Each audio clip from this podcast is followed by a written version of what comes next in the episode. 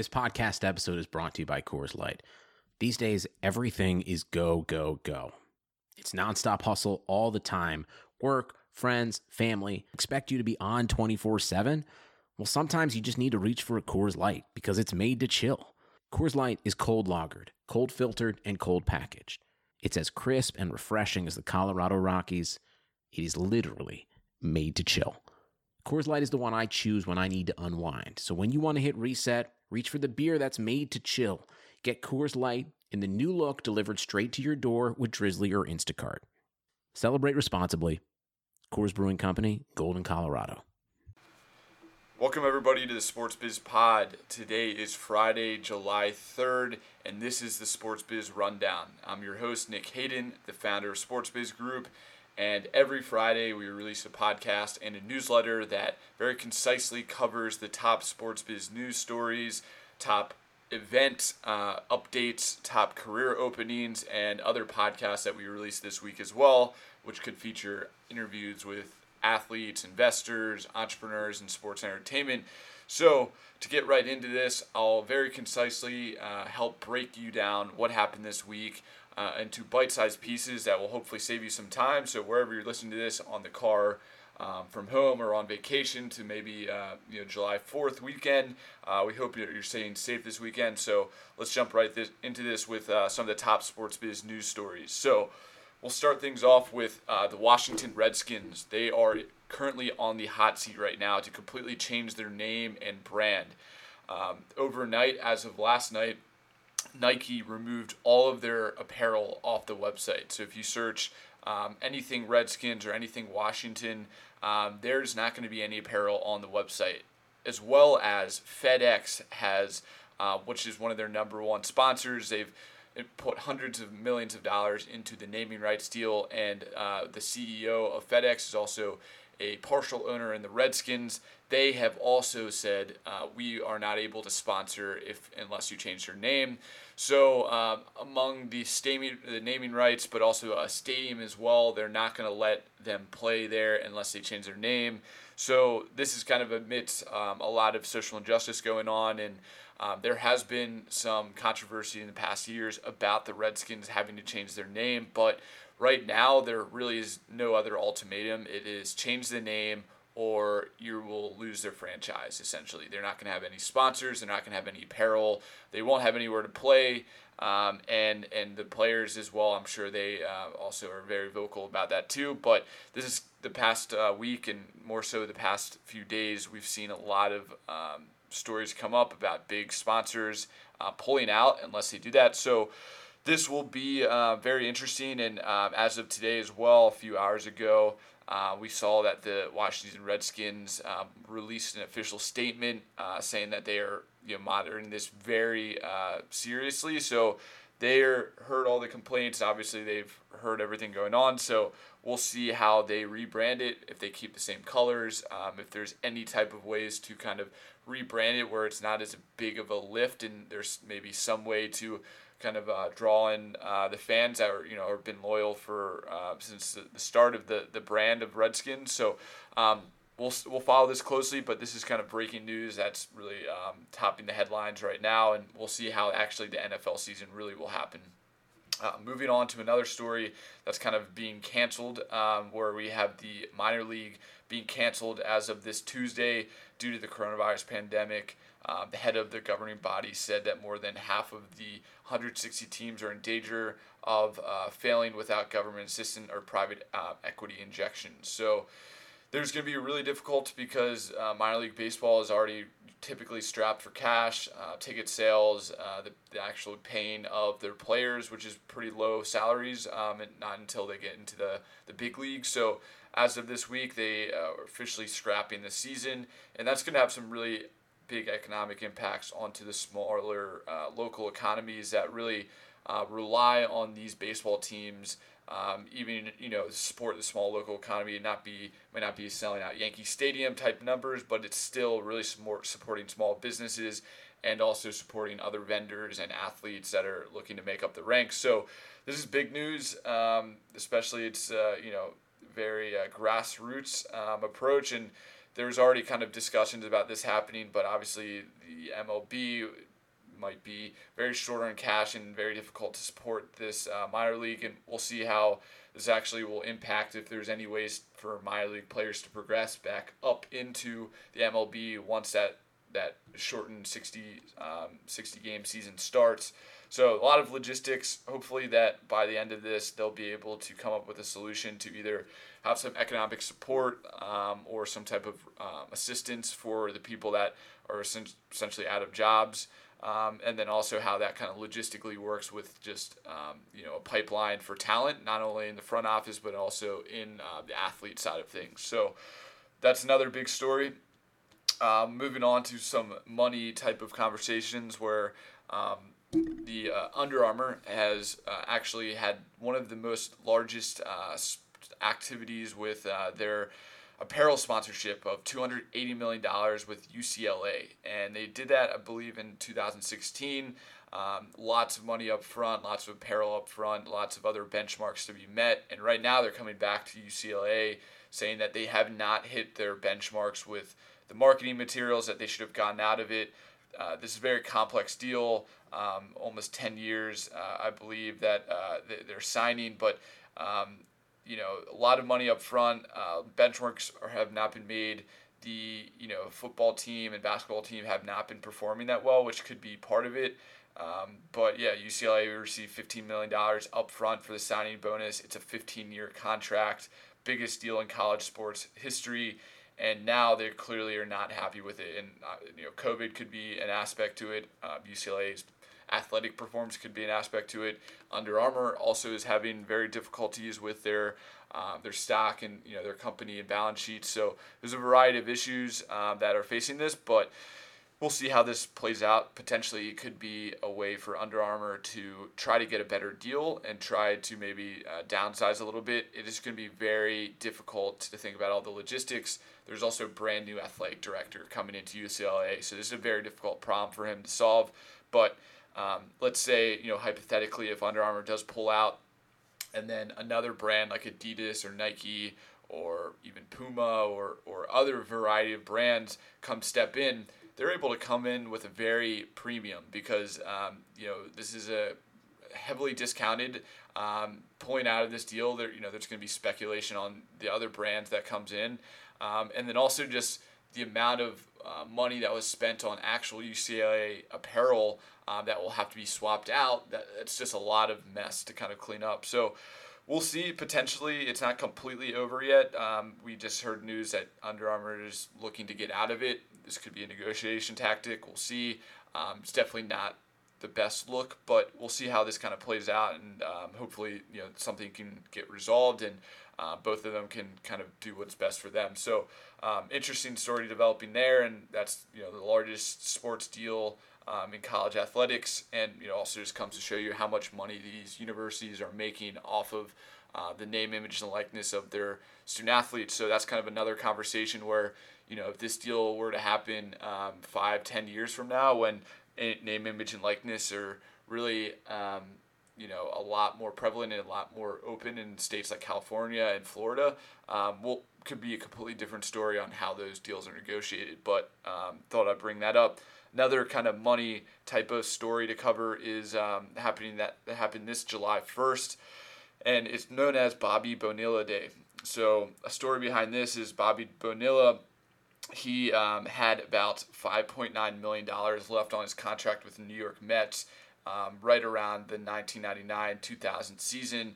And uh, at the time, the Mets were really strapped for cash. Their owner was unfortunately involved with the Bernie Madoff Ponzi scheme, and they needed cash now. So this was one of the first deals of its kind where um, the Mets could not really fork up the $5.9 million at that time. So what they did uh, to negotiate is that they will pay Bobby Bonilla about one uh, one million one hundred and ninety three thousand dollars with an eight percent interest rate each year, um, and that's going to be um, you know going on for I believe ten years. Let me let me confirm that right now. But it was a deferred payment that was the, kind of the first of its kind um, that would uh, push back the payments um, every July first. Um, until 2035. And to give some context, Bobby Bonilla the last time he played was in 2001. So um, he got a really good side of the deal, um, but essentially he's getting paid, you know, one million dollars, um, I believe, starting in 2015, um, and then until 2035. So essentially, like he is set up, even though he has no obligations to play. So let me confirm that. T- sorry, 2011 to 2035, every July 1st. Uh, Bobby Bonilla gets paid 1.19 roughly million with an eight 1.8 per, or sorry 8 percent interest. So um, that's a you know deferred payment um, that that is kind of revolutionized, and you'll see some other players that have adopted that kind of style, and uh, that you know could free up free up any type of space on the budget. Um, but that's kind of an interesting story that happened you know July 1st, and um, you know it's an interesting thing to know and um, you know, he, he's pretty much set up until 2035 and he doesn't have to play. And he last played in 2001. So it's good for him. Um, if you're a Mets fan, you might be scratching your head. How, you know, how do we, uh, how do we set that up? But um, at the time and the given circumstances, and, you know, it kind of makes sense why they, they had to push it back a little bit. So um, that was another money story.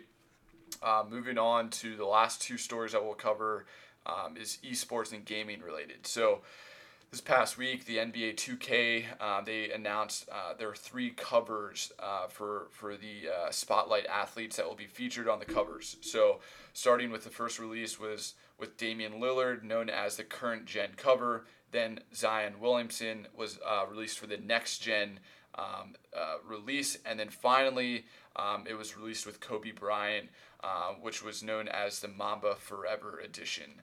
Um, so you know, he, he actually had two covers that were released, which were um, both great pieces of art um, and uh, things like this were big news when the 2K cover comes out. Um, to give some perspective, Zion Williamson, he only played about 19 games this past season. Um, he's probably been the most hyped up prospect since LeBron James. And uh, it only took LeBron about 10 years to finally get on the 2K cover. So things have obviously definitely changed in marketability, and Zion is really relatable. And um, you know, in the sense of the, the gaming technology. So, you know, it's kind of perspective right there. And then Damian Lillard, he, he's kind of the uh, current, you know, generation player.